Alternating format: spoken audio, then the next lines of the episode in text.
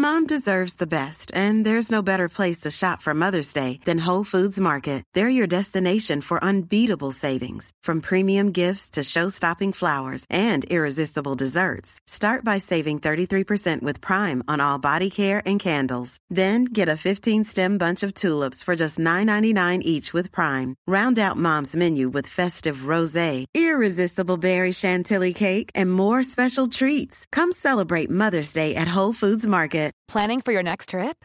Elevate your travel style with Quince. Quince has all the jet-setting essentials you'll want for your next getaway, like European linen, premium luggage options, buttery soft Italian leather bags, and so much more. And is all priced at 50 to 80% less than similar brands. Plus, Quince only works with factories that use safe and ethical manufacturing practices. Pack your bags with high-quality essentials you'll be wearing for vacations to come with Quince. Go to quince.com/pack for free shipping and 365-day returns. Oi, the boys on Footy Prime on occasion are known to use vulgarities and frankly appalling language, and sometimes tales are quite adult in nature. So keep the volume down if there are kiddies around. And thank you for listening. Oh, let's go! Booty, booty. It's time to get this party started. Booty, booty. It's time to get this party started. You know that we are the number one show. So grab your fucking mitts and now it's time to go. Cause it's the booty, booty. It's time to get this party started. It's the booty, booty. It's time to get this party started. With Danny, Jimmy, Gregor, Donny, Jimmy, JC. All we know and all we talk about is booty, booty. It's time to get this party started tonight. You're listening to This Just In on Footy Prime, your almost daily footy fix. Dan, you want to count everybody in? Sure. We'll do it together. We'll do it simultaneously. Sure. You ready? Wait. From five or from three? From five? Yeah, from five. No, always. We're going to do... But Dan, you go en français, okay. And I'll do anglais.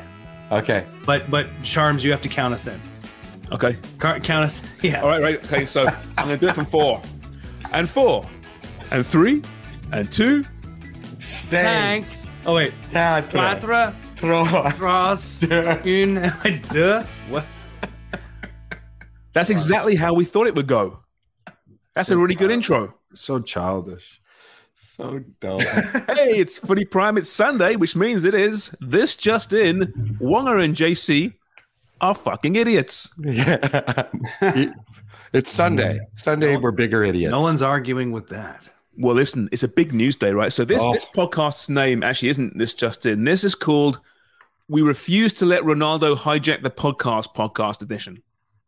He won't hijack it. He won't. There's bigger stories right now in Canadian football than to spend the entire podcast talking about Cristiano Ronaldo and that interview with Piers Morgan, which results, we were thinking him leaving Manchester United. We will get to it at some point, but because B isn't here today, and it's me hosting on this Sunday, I refuse to start with that because the big story was we had a World Cup squad announcement today, and it made me feel all giggy and giddy as well. Giggy and giddy inside. Goosebumps. It was going so well. And I mispronounced the word giddy. So good, bud. So... Canada have a squad for a World Cup, Jimmy, Craig, as former players who played many times for their country. You probably have a different perspective, maybe a more emotional perspective. How did it make you feel to see that announcement today, Craig? Well, obviously, like everybody else, I think, excitement. I mean, I'm super excited. Also disappointed for a few individuals, Max Crapo, Daniel Henry as well, in particular, Kennedy. These guys are going to, obviously feel bad about the situation, but all in all, excited, but also I just hope we don't, get on the big stage and shit the bed. That took you a while to come out, didn't it? You were holding back there a little bit, were you? You know what I mean. I don't want to say hard. That was so hard for you to get out of your mouth there. I was like trying to how do you actually say shit the bed without actually saying shit the bed? But what would shit in the bed look like to you, Craig? Like, are we to let the sheets covered here, or just like a little stain? Good question. 4-0, 3-0, 1-0? you know, that's shitting the bed. Mm. Is it though? I mean, losing to Croatia and Belgium, you know, easily, emphatically, and then losing a tight one to Morocco? Well, I don't know. It's the first World Cup. There's no pressure on these guys, right? None. Yeah, but not even scoring a goal would be semi-shitting the bed already. No? If you're talking 8-0 in aggregate, I don't know. I think what's going to happen, and it's just typical in all sports too, is when the teams sort of set those standards really high. They cruise through qualifying, but they're also now in a position where, okay, everybody's warm and fuzzy, but the daggers will be out if this doesn't go well. They know that. And there's a lot of pressure on the players for that. So there is a certain amount of pressure. Yeah. Yes. Really? Even this team, like, that's been 36 years. They've been joining a real tough group. You think there's pressure on them? I mean, you know more than me. I haven't been an international footballer. I'm sure they put pressure on themselves within the room.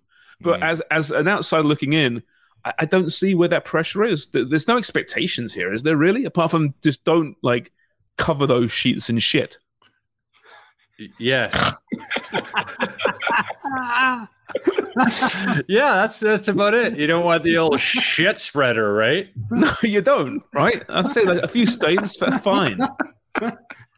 But those sheets could be used again, right? In 4 years' time. What's going on? JC's looking around. JC's looking around at his bed, I think. What is happening here? Well, Jimmy, you explain it then. What is this World Cup looking like for you, for Canada? Like, what is the expectation? And do you think there's enormous pressure on these players to achieve something? Okay, so we're playing against Belgium, Croatia, some of the top teams in the world. Morocco, very good side. You know, I think when we look at it and when we qualified, that was a huge achievement for this country. And we were so proud of these players for what they've done. When we go to this World Cup now, there's no pressure on us in any of the three games. The pressure's on Belgium to beat us, Croatia to beat us, and Morocco to beat us. These guys can go out and play with the freedom, knowing that they're the underdogs in all three games that we're playing. And I understand what Craig's saying. You know, we want to hold our own, and we want to get to this tournament, and, you know, we don't want to participate. We want to make history. We want the boys to show that we deserve to be there and that we can get to that next round, right? And it's going to be an absolute mountain to climb, but I think with John leading the helm here, and given the belief in these players, I think there's a very good chance that we can get out of this group. But I think just for us getting there, I couldn't be any more proud to be a Canadian football man in this country. Yeah. Shall we end the show? Yeah, that's it. I think we covered both angles there, I think. It's a mini pod, Jimmy. Here's my concern, though, you know, looking at it today, and this is not a new concern, right? But aside from maybe a handful of players in that Canada squad, this is an enormous step up, right? Enormous. You're playing Belgium and Croatia on the World Cup stage, right? These are players who've been playing in MLS, in lower leagues, smaller leagues, right? Good players, and I think a lot of them have a future in those big leagues. We'll probably see that in as early as January for some of these guys. But it's still a huge step up. So let's look at, for example, Alistair Johnston, right? Who I think we can all agree is going to end up in Europe at some point. Pretty soon, probably. He hasn't played this level before. He hasn't played world-class players before, right? Mm. He's come from League One, Ontario. Craig actually, he talked about this as well. You alluded to this. Right. I don't think people understand just how big the gap is and the jump is once you start going on international football as well. You know, and, you know, we've played MLS or we've played Premier League or we played Championship, you know, and that standard is brilliant. But I remember, Craig, you know, you can attest to this as well, playing in the Gold Cup, and we're playing against Colombia and top teams in Korea, and then all of a sudden we're going to Confederation Cup and we're playing Brazil in competition time now, Cameroon in competition time, Japan in competition. Mm. Like, you remember the pace of the game, the standard. Like, you cannot make mistakes that you could at club football. Yeah, you just can't, because there's too much at stake. There's too much on the line. You know, they're one-off games. Like, you have to win them, and you've got to make something happen. And you can't be the individual in that match that's going to make that mistake that's going to cost you the game. Yeah, it's night and day. It is night and day. And then I also look at, you know, great results we've like even had when, you know, Brazil a month after we drew them against their top team with Bebeto and Taffarel and Romario and Dunga and the rest were Ronaldo. He was thin then. And jeez, Craig he was on the shakes that Wonger and I are on. Yeah, the Craig's, 2 week. Craig's got his knives out tonight. Poor Ronaldo. And getting results, and then also looking at some of the qualifying games that Belgium played, Croatia played.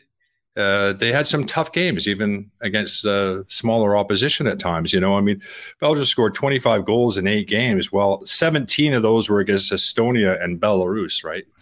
Yeah. The other ones are a little bit tighter. They did knock in 3 against Wales, but they also struggled against other teams. Croatia scored 10 against Malta, scored 21 total in 10 games. So they don't crush teams and overrun teams. So looking at that, I, you know, and results that we've seen in World Cups prior to where we're it's doable. And I do sit here with the greatest of hope that they can do it, and they will believe that they can do it. They'll believe when they walk on that pitch against Belgium that they can win this World Cup. That's what they will believe. That's what John Herdman has put to them. So all those things put together, that's why I'm so excited. I just don't want everything to fall on its face, because I do think there is a little bit of expectation here, because this team is, you know, Frank Leboeuf, he won the World Cup in 98. I played with him at Chelsea. He's got Canada going to the semifinal. He's a madman though, right? Yes. But you know what I mean? I mean, these are people neutral, completely neutral, and they've seen what we can do. And I think the sum of our parts are definitely greater. And I think that they approve that. And I think just defensively though, Jimmy, I see this as a big step for these guys. And a couple of older players could be involved there too. So the pace, but then a couple of the younger guys, it'll be their opportunity to say, I can make that next jump. And if they do really well, they will get a chance. People are known to make moves on the back of 3 games at a World Cup. I've seen it happen. We bought a Chilean at West Ham. Didn't work out at all. Yeah, no, I agree with you, Craig. And I think, you know, when you look at it, and you might say, okay, in MLS, a striker might need 4 chances to score that 1 goal. But on international football, when you're playing against the best strikers in the world, they need 1 chance. And even when we played against Uruguay, do you remember the 1 goal where Suarez comes down the line, little chip back post, boom, goal. Like you cannot make mistakes. Your head's got to be on a swivel the whole time. You have to know where your men are in the box. You got to get touch tight. You cannot give these strikers an inch. And we talk about it, right? And everybody does. Is, you know, I think our biggest weakness is the back. And, you know, going forward, absolutely dynamite. Our midfield, very, very good. And I'm not taking anything away from our defenders, but we've got to be clued in, and we've got to be switched on now for 90 plus minutes in this match. We cannot take a break defensively. Cannot take a break, because these strikers at this World Cup will punish you given the opportunity.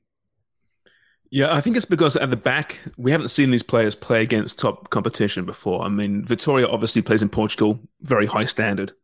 But beyond that, they haven't. Whereas the further forward you go in this team, they have experience in the Champions League with Estacio and Atiba. And of course, then you go to the Davids and the Alfonsos. They've got that experience. They won't be starstruck, so to speak, you know? No. On the big stage, whereas perhaps someone that hasn't played outside of North America at this point might be a little bit, just for a little bit. And that might be enough to, you know, unsettle the team in that first game. That being said, you know, every time, I know it's the same for you guys, every time I've had some doubt about this team going into a big match, every single time they've come out on top and they've found a way, and I've gone, holy shit, this is actually a really good side. So I know. Yeah. That's why we're so freaking excited about it. You know, true, isn't it? Yeah, it is. No. We are excited about it. It's a beginning. Yeah, and it's got the potential. This team could crash out 0-3 and concede 8 goals. Yep, they could, but they could also win a game and draw a game and get 4 points and move on. That's how exciting it is, right? That's what's great about this World Cup. Yeah, and I think that's why, you know, when we watch the games as well, especially when all the big hitters are playing, we defend from the top. And we look to win the ball in the final third, you know, and we press and we try to get in there because that's where our strength is. Our strength is up top and in the midfield. And we've got to win the ball in good areas. We can't drop off and we can't bunker in. And I definitely think we're going to catch a few teams off guard. And we'll catch them on the counter or we'll catch them in vulnerable areas. That's for sure. Yeah. We could be the kind of the Leeds United of the World Cup. Yeah. Don't know which way it's going to go, but it could be 4-3, but we're going to fucking have a go. We're going for it. I said it a few times now, you know, that this team does love a bit of chaos, doesn't it? We've seen organized chaos. Organized chaos, sure. Yeah, absolutely. Yeah. But when things get a bit crazy, they're up for the fight, aren't they? They've shown that. Yeah. I had to say, I felt awful for Daniel Henry.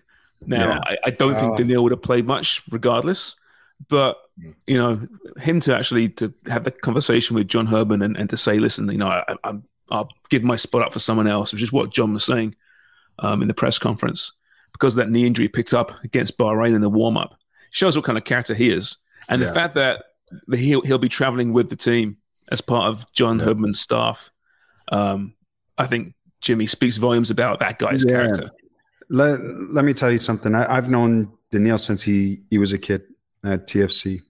I couldn't have any more respect and love for a young man, young Canadian footballer. I love him to bits. And I was and today I was thinking about it. You know, I was sitting on the couch watching football, and he popped in my mind, and I was devastated for him. I was absolutely devastated. You know, It's every young footballer's dream is to get to a World Cup and to get injured in a warm-up prior to a World Cup, so close, in hand's reach. And you have to pull out of a World Cup.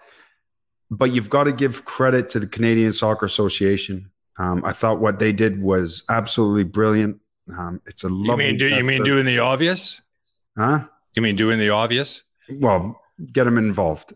Yeah, I mean that's obvious, isn't it? Yeah, get them involved. But it doesn't always happen. The obvious, but the obvious doesn't always happen. You know that firsthand. But I was delighted for him. You know, keep him involved. He's such an important piece to that squad, and he's been in there a long time, and I don't think anybody could say a bad word about Daniel Henry. So I'm delighted that he's actually going there, and he's going to be a part of this history.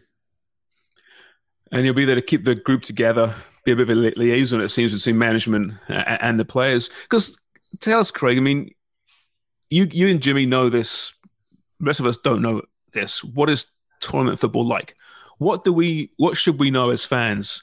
Outsiders that we don't know about what it's like to be, you know, sequestered with a group in 2, 3, 4 weeks together. How hard is it?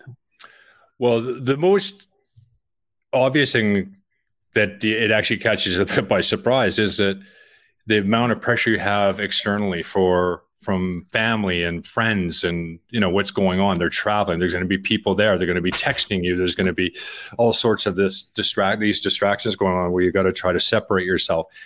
You're not going to be able to leave the hotel for the most part in the complex because you're going to be just swamped. There's going to be people everywhere. You got to get used to that. It can be really boring. So you got to find things to do, like play cricket in the hallways and stuff like that. And you just have a freaking blast doing shit like that. And then, you know, you got to keep their mood and their minds occupied in some way too. But it's a long haul, and there's a lot of differences in it too. Yeah. And the other thing is too, Craig, you remember, you know, going into it, you're constantly looking at the table, thinking about results that are going on. Mm-hmm. And then when the first match is out of the way, it's like, okay, listen, if we can get a point here, if we can get 3 there, then we can get to the next round, or if we win this one and they lose that one, and you're constantly talking about all the games that are going on, aren't you? Yeah. Especially in your own group, you know, just trying to figure out ways. Okay, how do we get out of this? How can we get to that next round? And I remember even at the Gold Cup, remember we were talking about it all the time. Okay, yeah, we got this result. Okay, what about the next one? If we don't get this, then we need that, and we need them to lose. And here's the goal differences, and it's constantly on your mind all the time. I remember watching that last game of the group stage when Korea were playing Costa Rica, and the score line as it was, thinking, hold on a minute, goals for, goals difference, goals against, head to head. Everybody's looking about. I think we're tied in every possible way. What happens now? Oh, let's do a coin toss. Yeah. I was going to ask, fellas, are these guys going to be, because you guys just said it, are they going to be glued to the other games too? They're just going to be taking it all in, right? Oh yeah, you're constantly, the whole tournament, you're engaged. You're watching everything, every team, all the points, goals scored, goals against. You're so ingrained in it. It's incredible because like Craig said, like you're locked in that compound. Like you're going nowhere, and all your focus is on football. It's not like you can get out and do your thing and get away from it a little bit. You might be able to get out and go for a coffee, but you come back in and somebody's talking about this game, and all of a sudden now you're back in that conversation. And at least there's no sort of historical sites to go see. You just go. It's like going to the fucking moon. visiting Jimmy's property. Yeah. 2 acres. Yeah, that's right. So let's go see the sand. Okay. Yeah. Well, did you see the NFL? Tampa Bay was playing Seattle in Germany. So I wonder what the star struck. So Alfonso gets his jersey autographed by Tom Brady. So it's. Yeah. So is there, that was today. So is there some, will there be guys that you would just be like, oh, I can't believe I'm playing against this guy? Yeah. Like there's going to be a lot of that, no, for these MLS guys. Oh, yeah. I think, well, when they see De Bruyne line up against them, right? I mean, but that's why I said that there might be that element of being starstruck for a little bit, for a moment, perhaps. Hopefully it's just a moment because, you know how it is. When I've been in professional environments and I meet someone famous, I don't think that they're famous. You're switched on. I'm sure it's the same for footballers. Yeah. Same kind of thing, right? You realize that you're, doing the same job. He just gets paid a lot more than me, right? Yeah. I presume that's how it is. If you're starstruck, that is a problem, wouldn't it be? Yeah, I think it's. I mean, look, regardless who you're playing against, you want to test yourself, don't you? Right? You're playing against some of the top players in the world. And I think when De Bruyne sprays a 70-yarder on a dime. And then goes on this dribble when he's running 100 meters in 9 seconds. I think you start going, oh, I got to change my game here. I got to be on my toes because this guy's absolutely going to destroy me. Yeah. I got to say, I don't, even as much as you're super excited when you're standing next to guys like Cantona and Klinsmann and Bebeto and Romario and Rijkaard and Overmars and Henri, and you're like, fucking hell, these guys are fucking good. Yeah. And most of the time, they're bigger than you think. Oh, they're monsters. Like people don't realize how big they are. Yeah. Courtois is going to come in. They're like physical specimens, right? Remember we played Cameroon? Those guys were just brick shit houses. It was just unbelievable. Just there's an ounce of fat on a whole squad of them. Like just – who's that big striker that we played for them? Cameroon, isn't it? Cameroon? Yeah. That's Roger Miller. No, when we played against you, dope. They were good. They have Rigobert Song. Yeah, he was my teammate at West Ham. He's a coach now, right? He was huge. I played against Jeremy. Jeremy was playing wide right. He was FC Rapid. Yeah. I'd open my legs up with that boy a few times. Yeah, he was quick. Yeah. But you're right. Like, and I remember even playing against Arsenal back in the day, and I couldn't believe lining up in the tunnel how big these guys were. People don't realize like they're huge. And I'm all right. I'm a good size. I'm 6 foot, 6'1", just over. These guys are massive. Big man. That's like they used to say whenever Germany would play any team, you'd line up beside Germany, the traditional Germany, and like, holy crap, these boys are just enormous. Huge. Intimidating, right? How big Huge. They were, physical. And yeah. I guess it's harder to be a sub in those games when you're playing a team of stars like Belgium. Is it going to be harder for those guys sitting on the bench watching that and knowing that they might get the call in the 70th minute, and then they've got to get on the field and hit the turf running against some of the best players in the world? Well, Jimmy, you answered that as an out player. As a goalkeeper, it's a fucking nightmare, but it's very rare. Mm-hmm. But as an out player, you just have to be ready. And John will have those guys. They don't even call them substitutes anymore. They're basically impact players. Yeah. And they're just as important or more important. So you might come on and, for whatever, look at Bale in the MLS Cup final. You know what I mean? Like, yeah. You got to make a difference defensively or attacking or whatever. Yeah. So you're warming up all the time. You're basically playing the game as an out player for the most of the time. Goalkeeper, like I say, it's different because you just don't get, you're not feeling any. Yeah. I remember sometimes, if I was coming off the bench in a match, and the manager would always say to me, like, focus on your first touch. Get into the game. Because if you get out there and all of a sudden your first one's out of bounds or you give it away, then you chase it, don't you, for the next few minutes trying to get that next one. And if you give it away again, it's like, fuck.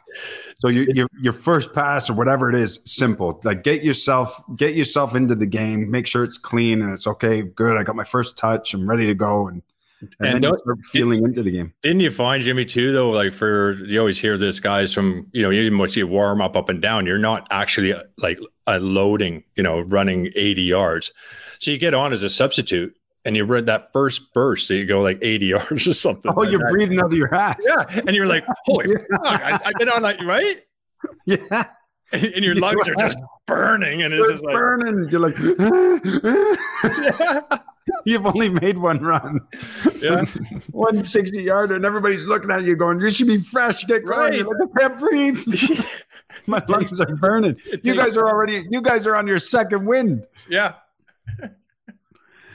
Yeah, it's going to be an experience. Yeah, but a big day, a great day for Canadian football. It's exciting to finally be in that conversation today. And yeah, there's some heartbreakers, the guys you mentioned there, but I think the squad, there weren't really surprises there.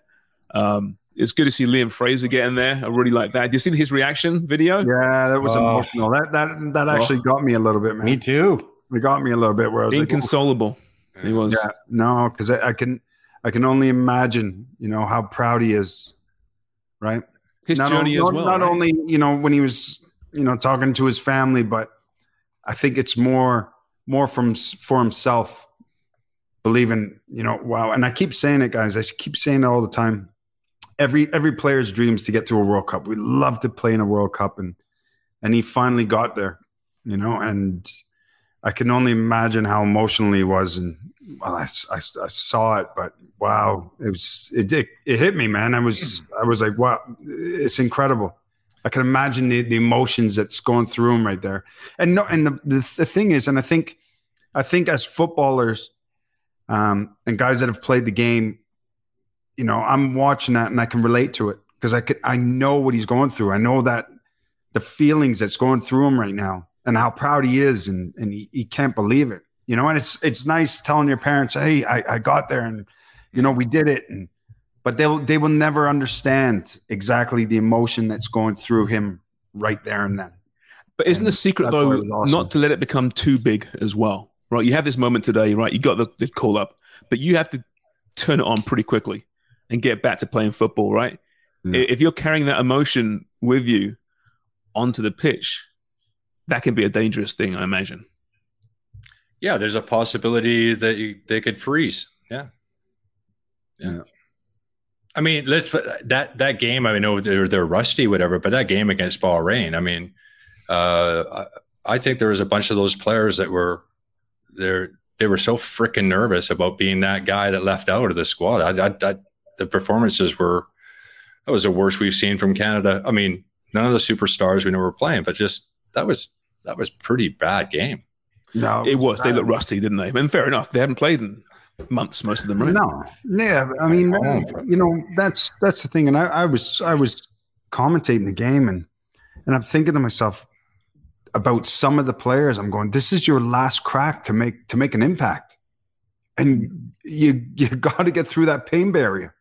You have to get through that pain barrier in order to get in John Herdman's mind and say, hey, you know, he showed well here, and through how hard it was, and the pitch was terrible. You haven't played in a little bit, but you know, who's willing to push the barriers? Because when you get to that World Cup, it's even going to be even harder. So if you're willing to push in that match, and it's going to be difficult, then if I'm the manager, I'm looking, going, okay, how hard are you going to push yourself? Because if you're not pushing yourself that hard right now, then you're not doing it against Belgium and Croatia and Morocco. Mm-hmm. Mm-hmm. You know, that was an opportunity for some guys. And I was disappointed with a few players where I was like, I don't think you worked hard enough. Or, and, you know, leading up to it, could you have done more? Could you have been in the gym? Could you have done more running? Could you have worked harder than what you did? Because I felt a few players did not show well, and they looked heavy after 10 minutes in that match. And a lot of it, like, yeah, we know the pitch was poor and heavy and bobbly and all that, but a lot of times you just, the circumstances are never perfect. No. You're not going to get the perfect situation. It was freaking hot too. It was 29 degrees. So, I mean, they're not going to play in that time. It's going to be, what, 24, right? In Qatar. Yeah. Well, it's hard to say because they're going to air condition those stadiums too, right? They're saying, I forget who was saying this, that they might need to be wearing blankets on the bench. Mm. That's how cold it could be in there. Sharms, you're gonna sweat your satchel off. You're gonna come back. It'd be disgusting. You're gonna have the lightest ball sack. No, well, not as light as Craig's, but pretty light. Not as light as Craig. You won't be one ball down. But Sharms is a naturally sweaty man, though. I am quite sweaty. Yeah, it's true. I am. He doesn't mind a good sweat. I got the call. We're not wearing suits, so that's. I was very concerned about that. So no, but I think the stadiums are all going to. They're supposed to be, I think, 24 degrees. Is that what it is? Yeah. Okay. Yeah. You can't have one that's cold and one's hot, and then next thing you know, someone's like, "Hey, we're playing so and so. Can you turn the air conditioning off?" Yeah. I wonder if the referee will ask for that halfway through the game. Yeah, one of these just. He'll walk over to the dial. VAR.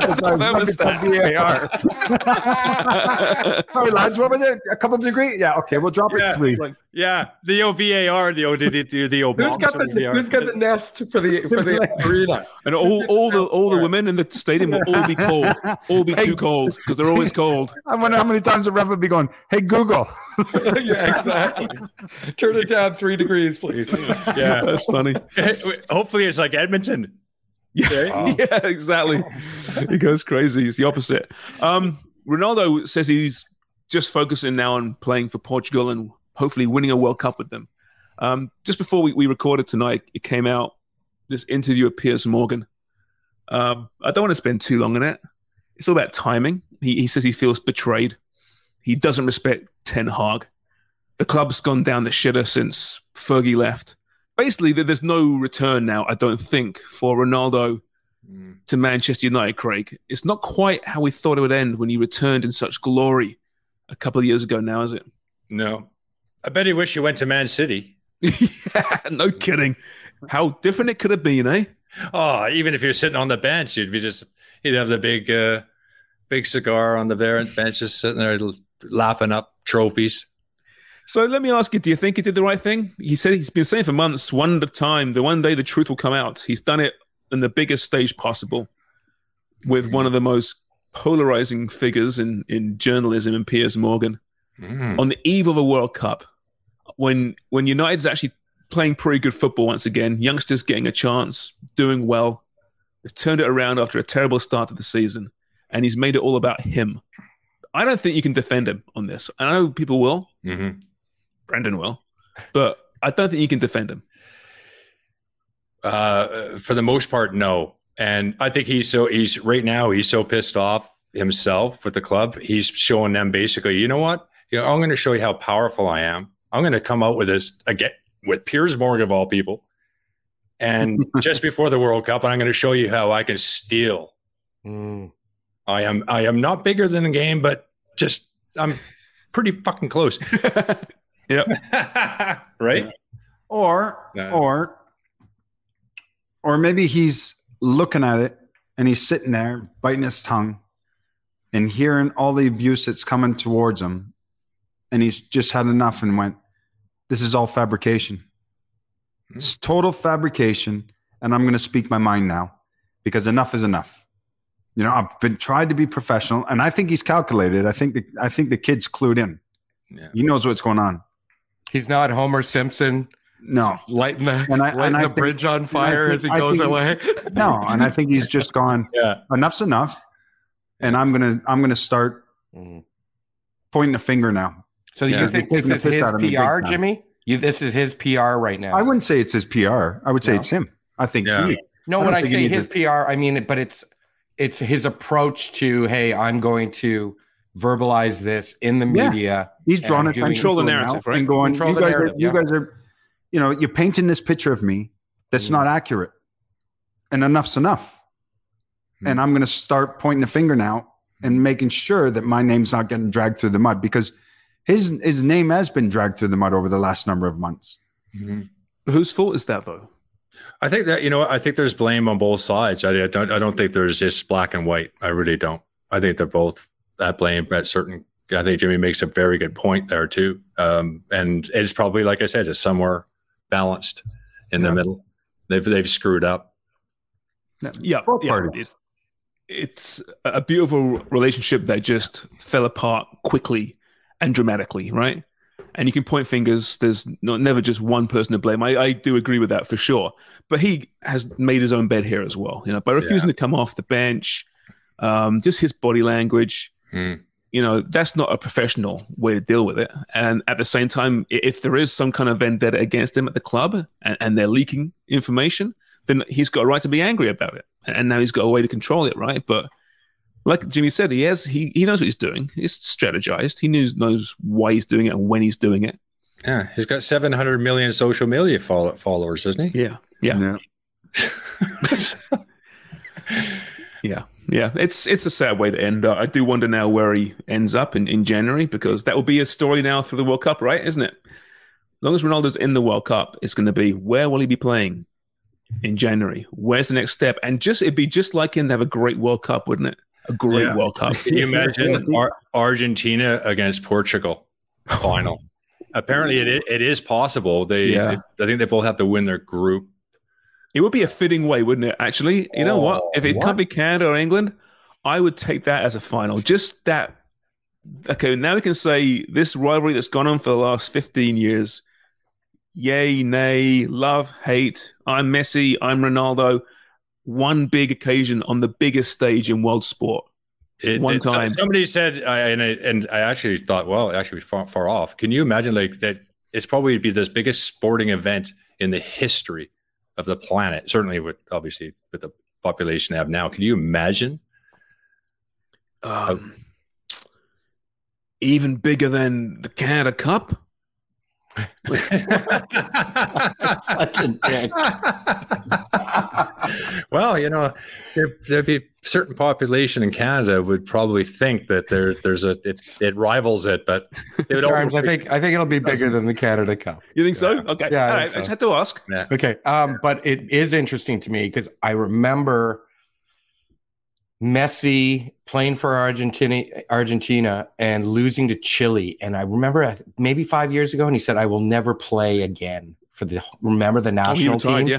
Yep. He was so broken with the national team. And it's so great to see him. They won that Copa America, right?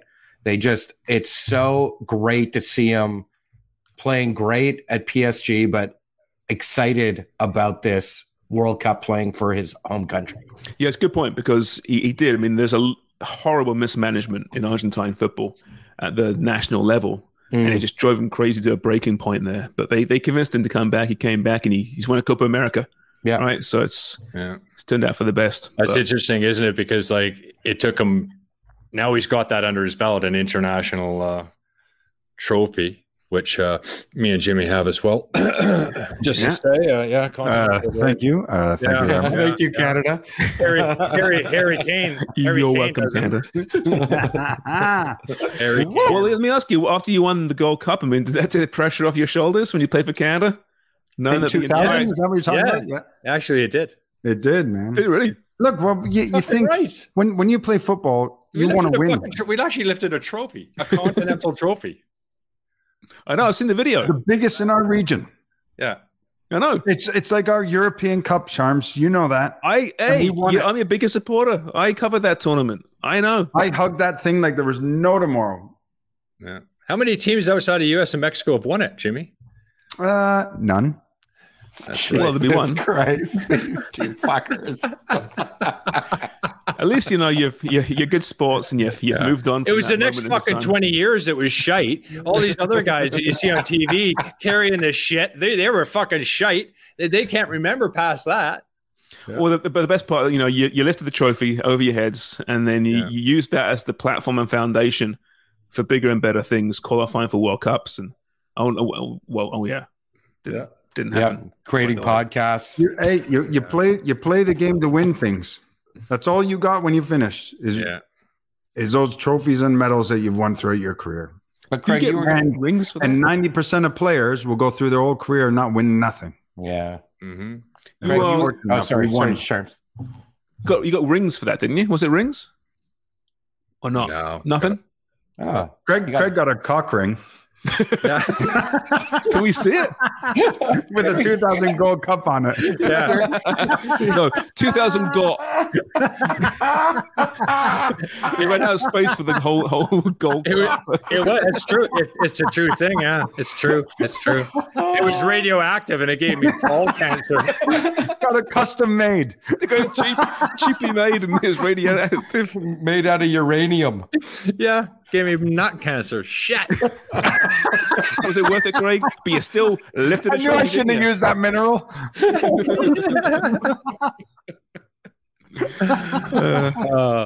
What was actually good is like the Confederation Cup. Like that tournament was as much of it's way under the World Cup, of course, but it's just the continental champions, right? Yeah. So France, Cameroon. Yeah. Holy shit. Brazil. It was awesome. Do you know the one thing, you know, when we look back, and I'm still to this day, I'm so upset that we never got to play in the Copa America. We're on our way down, ready to go. Mm-hmm. And we got pulled out. And if we played in that, Craig, that means we would have won a Gold Cup, played in the Confederation Cup, played in the Copa America. And the only thing we didn't get to was the World Cup, which would have been the last major tournament. Yeah. And that was...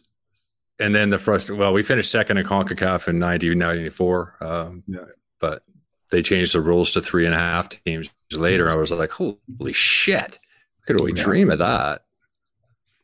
The Confederations Cup was always a great tournament, actually. And it's basically a dress rehearsal, wasn't it, for the World Cup, for whoever's hosting the World Cup the year before they'd have it.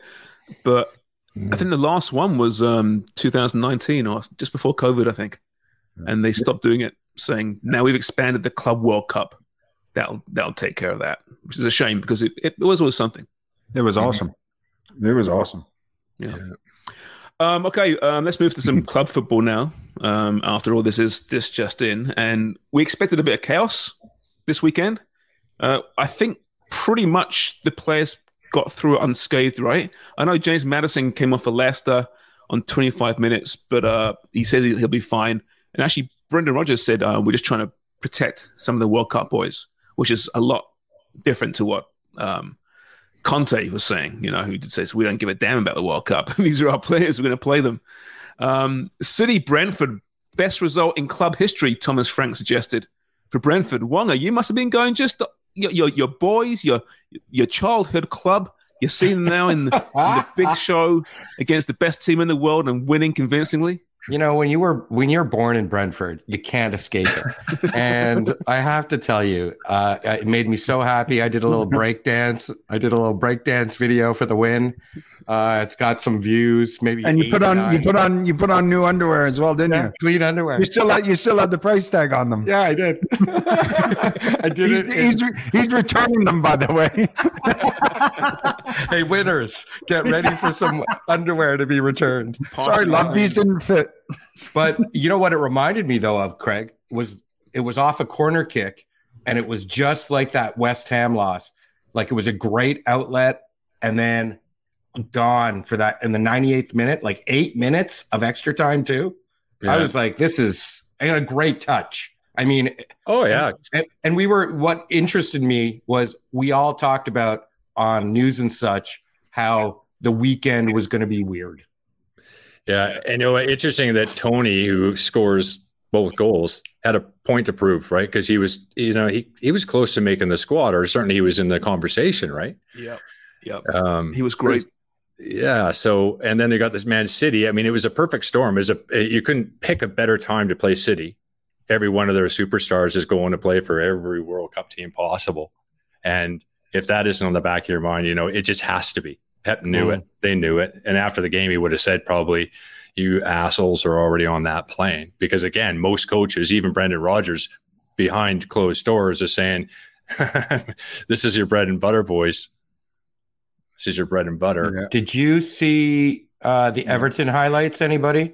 Jordan Pick. Hey, can I just go back on to what Craig was saying? He's absolutely spot on, by the way, because you think how many players are dropping like flies, and none of those players want to get injured now because they all want to get to that World Cup. And there's a reason why probably they're going, oh, I'm going 80% today because I need to make that World Cup. Otherwise, I'm going to be like the next guy down the street here that's not going to it. So 100%, there's a reason behind it. Well, Wonger mentioned Jordan Pickford there, and he's one of the bravest goalkeepers in the Premier League. He's Jordan. He had Pickford. A stinker, by the way. That's what I was going to say. Oh. And it wasn't Jordan Pickford, right? There was a couple of plays there. There was that I think the first or the second goal now, I forget now. And I thought he came out and he was just so half-assed compared to, because usually he'd go right through that guy, right through him, right? And he just didn't want to get any kind of contact. He looked like he was just cowering. It's so unlike him, but I couldn't blame him at all. Is that right? I didn't see that game. I'd like to have seen that. Yeah. Yeah. Check out the highlights. Fubo does TV. 5. Yeah. Fubo all does 3 goals. Yeah. All three goals. He did not look good. Like they almost should have just started someone else because he looked bashful. And I would say it actually, to me, it was not a good game to be going off into the World Cup to. That's, you know. Whereas Nick Pope looked really good.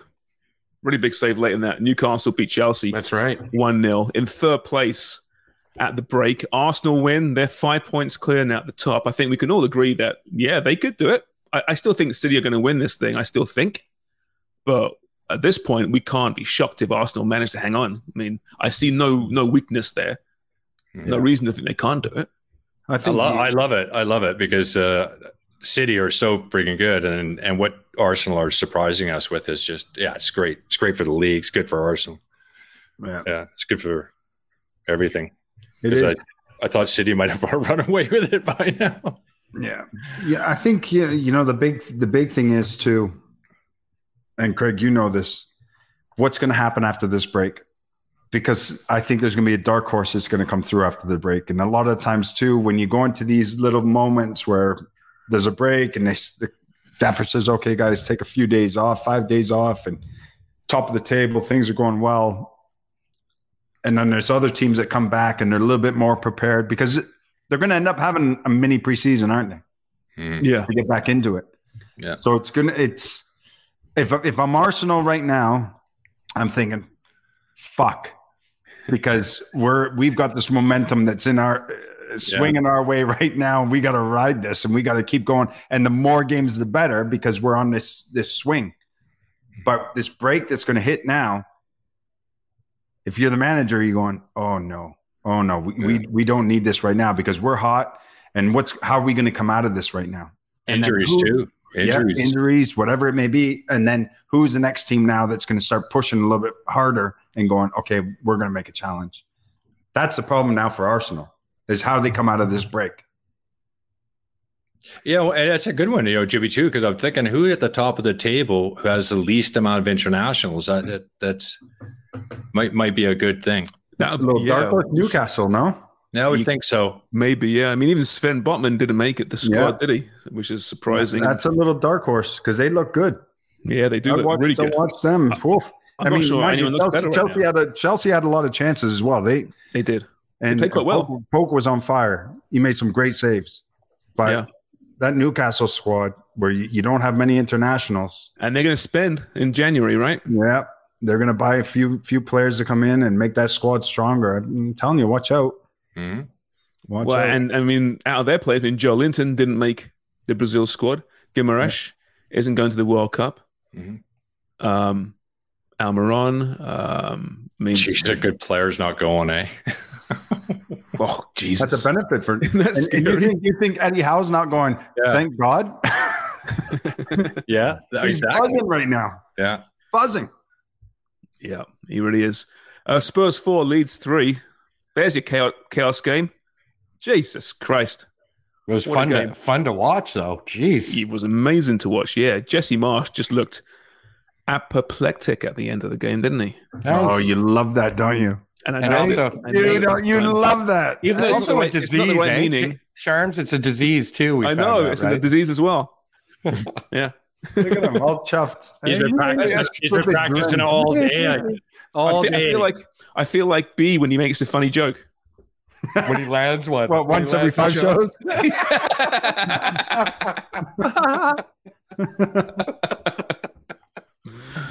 yeah, no, that was a great one. Lots of fun there. Liverpool beat Southampton. Nunes with 2 goals.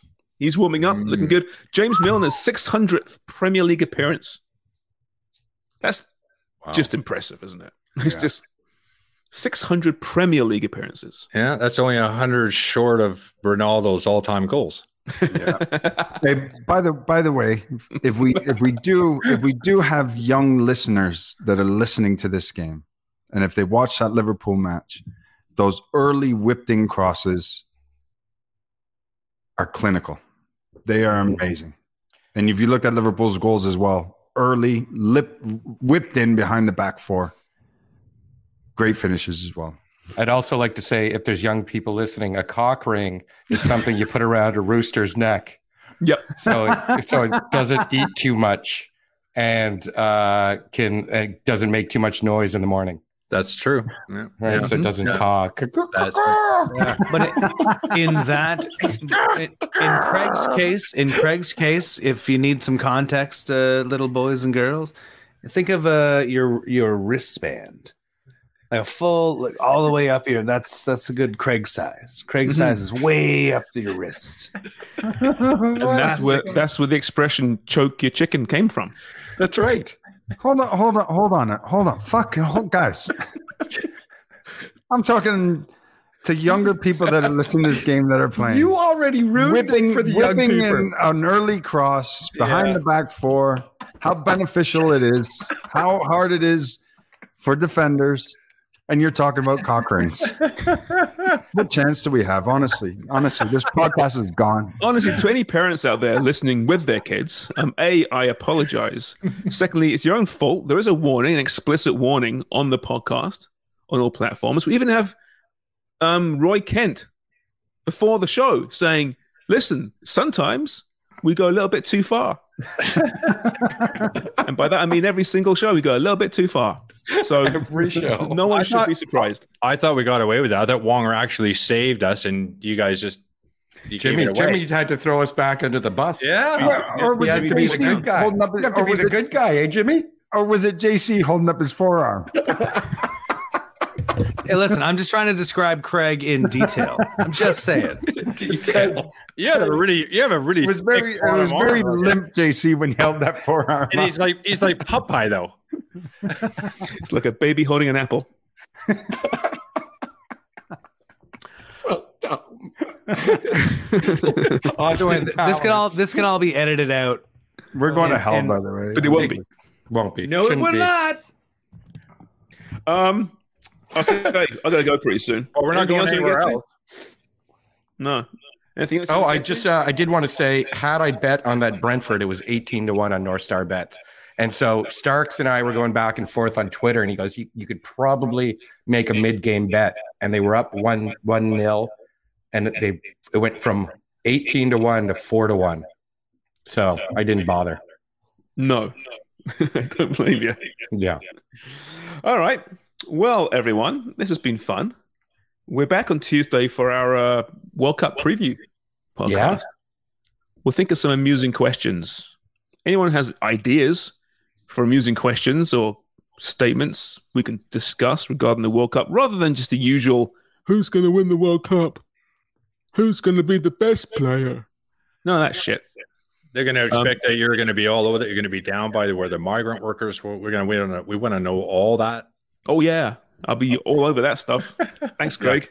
You know, we want the real deal. I'm a sports reporter, Craig. I report on the sports. That's what I do. Foreign services. That's the name. Terminal get arrested. Yeah, so that's the show for today anyway. But yeah, let us know on Twitter any great ideas you have. Someone's not wearing headphones. No, it just sometimes there's a lag. It's echoing. Yeah. Is that what it is? Yeah, echo. Now it's gone. Echo. Just disappeared. Echo. Oh, all right. All right, well, hope you enjoyed that. Don't forget, Fubo.com. FuboTV.com is your place for all the Premier League games. And sign up if you haven't already. Once the football returns, certainly, you'll be needing that. FuboTV.com/Footy Prime is the address for that. And Canada game. Japan-Canada game with our boy Jimmy Brennan doing the color once again. What day is that, Jimmy? Is that Thursday? Yes, it is. 8:30, I think, in the morning. Okay. Where's it out of, Jimmy? Do you know? Sorry? Where's it out of? The studio. No. Sorry. Are they going to be in Qatar by then? Will it be at a Qatar? Yes, it's in Doha, I think. It's in Doha. Okay. I believe so, yeah. Yeah. So expect a very different match than what you saw the other day. A nice pitch. The A team playing. Mm. It's going to be a very, very good footballing match. And the Japanese are great footballing side. I expect a very good match for this one. I'm excited for it, actually. I actually am. Because I think we'll be firing on all cylinders. It's the last match before we go to a World Cup. And everyone always remembers that last match before the World Cup. No, they don't, Sharms. Hey, you know it. Canada, England, 86 in Vancouver. Yeah. Don't remember that, do I? 1-0. Was it 1-0? Yeah. All right. Well, hope you enjoyed that, everyone. We're back, as mentioned, on Tuesday, and then we'll let you know our World Cup plans in the next few days as well. So, Jimmy, Craig, JC, Wonger, thank you very much. B will return again on Tuesday as well, and we will see you then. Keep buying newspapers. Bye-bye. Follow us on Twitter at @footy_prime and on Instagram at @footyprimeig. Mom deserves the best, and there's no better place to shop for Mother's Day than Whole Foods Market. They're your destination for unbeatable savings. From premium gifts to show-stopping flowers and irresistible desserts, start by saving 33% with Prime on all body care and candles. Then get a 15-stem bunch of tulips for just $9.99 each with Prime. Round out Mom's menu with festive rosé, irresistible berry chantilly cake, and more special treats. Come celebrate Mother's Day at Whole Foods Market. Even when we're on a budget, we still deserve nice things. Quince is a place to scoop up stunning high-end goods for 50 to 80% less than similar brands. They have buttery soft cashmere sweaters starting at $50, luxurious Italian leather bags, and so much more. Plus, Quince only works with factories that use safe, ethical, and responsible manufacturing. Get the high-end goods you'll love without the high price tag with Quince. Go to quince.com/style for free shipping and 365-day returns.